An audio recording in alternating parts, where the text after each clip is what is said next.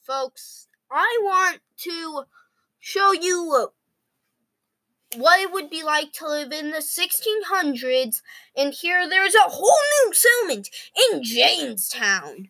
Now, of course, Jamestown means new world, and new world means new creation, and new creation means better everything. So all you have to do is hop on the Mayflower with me and come to Jamestown. But why would I want to do that, you're asking?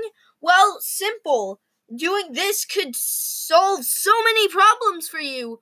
We are accepting people that will forge on this voyage to a place we do not know. Or that we do know, called Jamestown. You can gain some land here, and you can. And the land is beautiful local Powhatans are very nice and are supplying some food here. And what do you want?